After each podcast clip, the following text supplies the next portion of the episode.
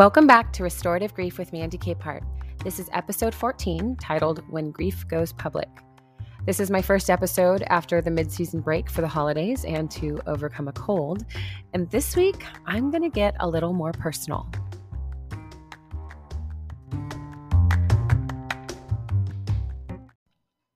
Grief is always difficult to navigate, but when your story is made public, it gets even messier. Platitudes fly, and people make judgments based on their own understanding or lack thereof. Public grief is painful, repetitive, and exhausting. But, as I always say, with a little intention, we can shift the public narrative and create grief literacy to equip the helpers to help and not harm. I live in a relatively small area known as the Rogue Valley in Southern Oregon. In 2020, our region experienced a wildfire that traveled along the freeway and a bike path known as the Greenway. It decimated over 2,600 homes and buildings in four different cities along the way and took three lives with it. At the exact same time, another wildfire started less than 20 miles north, destroying 33 additional buildings and homes. That day, our area dealt with 40 mile an hour winds, moving this fire fast enough that the fire itself was not our only fear because in the middle of a pandemic, our region now had an entirely new layer of grief and rebuilding to comprehend. To be brief, our cities rallied with incredible support, both physically and financially. The residents showed up in force with donations, fundraisers, and support for those who lost everything. Donations were coming from all over the United States. Now, if you're new to my world of restorative grief, you may not know that during that time and the fire recovery months, my book was only about halfway written. It was in the late fall of 2020 that I launched the Restorative Grief Project based on the work in the book. And many of my one on one coaching clients in the last year are directly related to or connected to the fires. That means there hasn't been a moment since the fire itself that I've even really stopped thinking about the impact of it on our valley and the way grief will be intertwined with our region for decades to follow. But let's fast forward to now. It's been a little over a year. The anniversary of the fire last September was a beautifully tender moment in the valley. I think it felt quieter in our neighborhoods, like a moment of silence and recognition for all the work that remains. We have entire neighborhoods still waiting for permits and builders. The funding for housing is laughable, and the stories from FEMA support would break your heart. In the wake of a great loss like this, memorials are often erected to commemorate the loss of life, land, and security. And our region is no different. We have a few statues erected in neighboring towns that suffered the most damage. They were all designed by local artists and installed and welcomed in the city as a beautiful reminder of recovery and hope. But grief in the public sphere will always be misunderstood. Those who mean well will say and offer things that create no real healing. I remember one particular day in the recovery center after the fire, uh, that our church held that I looked into a large box of donated brand new t shirts. And I thought, this is wonderful until I realized they were excess 5K race day t shirts. So they were covered in sponsor names and bright colors and all kinds of logos. It would be really easy to look at that box and say, gosh, anybody in need would be grateful for a brand new t shirt. But we rejected those donations, along with all the donations that came that were obviously somebody's dump run boxes. Let me tell you why. The dignity of a person matters more than saving your own money, time, or even saving face. In the rush to be seen as helpful, or kind, or generous, so many of us default to the lowest form of contribution, which is to say, whatever is convenient is what we will do. And the easiest way for us to be involved is the path that we choose. But when you have lost everything and someone offers you a tube of expired toothpaste, along with a few race day t shirts and some mismatched linens, I suspect the last thing you will feel is gratitude. Don't get me wrong, I know that the gratitude is there, but it's also buried beneath feelings of shame and embarrassment and disappointment. The donor may have saved themselves a few minutes or a few dollars by clearing their own cabinets for things they no longer needed, but in doing so, they prioritized their own comfort and ease over the comfort and healing of another. Now, we've talked about this when it comes to platitudes, right? The basic idea being that we feel uncomfortable hearing about or experiencing your losses. And so we say the first thing we can think of to make ourselves feel better, or what would make us feel better, because we assume you want to feel better and that we have what you need. This is the long way to say that grief support is hard enough in a small arena, face to face relationship with someone you know. But the same principles apply when your entire city is falling to pieces. If you want to contribute, you owe it to the grievers and yourself to learn about what is truly needed. Grief literacy means learning how to present support in a way that is meaningful to the griever, not just easy or meaningful for you. And this goes way beyond thinking about what you might want or might need if you were in the same situation.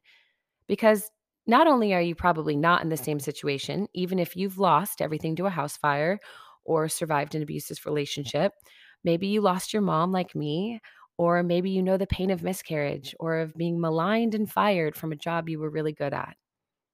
You might have had a very similar experience, but that does not mean that you know what is needed for the next person experiencing that same type of loss.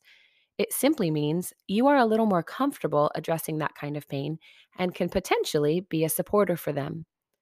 But your role as a supporter is only valuable if you are willing to ask questions before offering answers. This conversation has been top of mind this week, not because of the fire specifically, but because the concept of offering support without asking permission came up in my own life. I won't bore you with the details, but a tribute to the fire survivors in our region was offered to our city as a memorial. But it seems as though the design of this memorial was created without the input of anyone who actually experienced the fires, meaning, I don't think anyone asked the grievers what they wanted. A small news article reported on the design and committee behind it, including a photo of a mock up statue already on display in the window of a local art gallery. I'm not being dramatic when I say my heart sank when I saw the design. The design itself is actually quite moving. In large scale and the right context, I'm sure it would be a powerful statement. But the problem is the context. The design itself evokes images of fire, human figures, and lighting designed to mimic flames, even at night. Now, I have lived in this valley for 20 years. I moved here during the summer when the valley was filled with wildfire smoke, which at the time was the worst fire our region had ever experienced. So I have spent 20 years from spring through late fall paying attention to the greenway, the fields, and the hills for signs of smoke or flames. I've called in spot fires more than once, and most residents here do the same thing. We live on the edge of tension because our area has seen far too many close calls to let our guard down.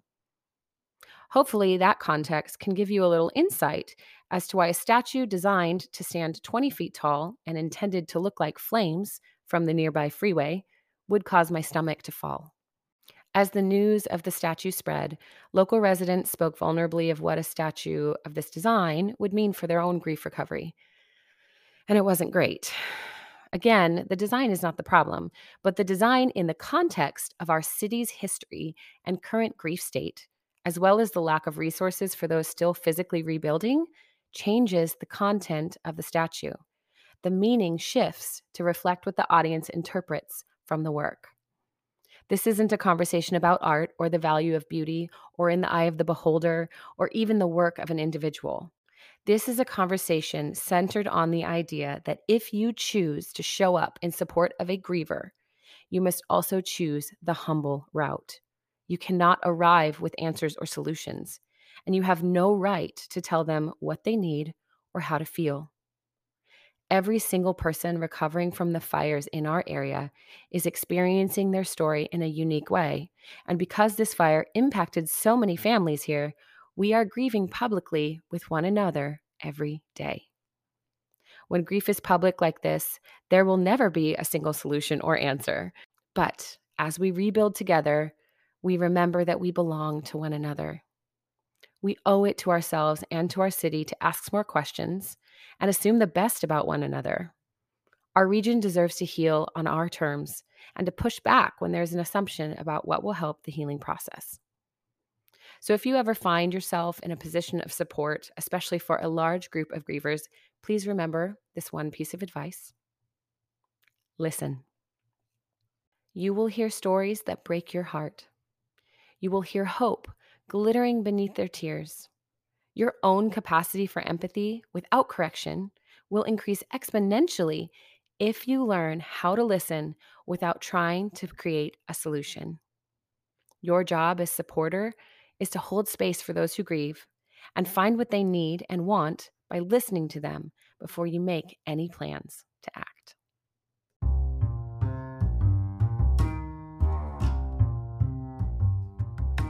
Thank you for listening to episode 14 of Restorative Grief.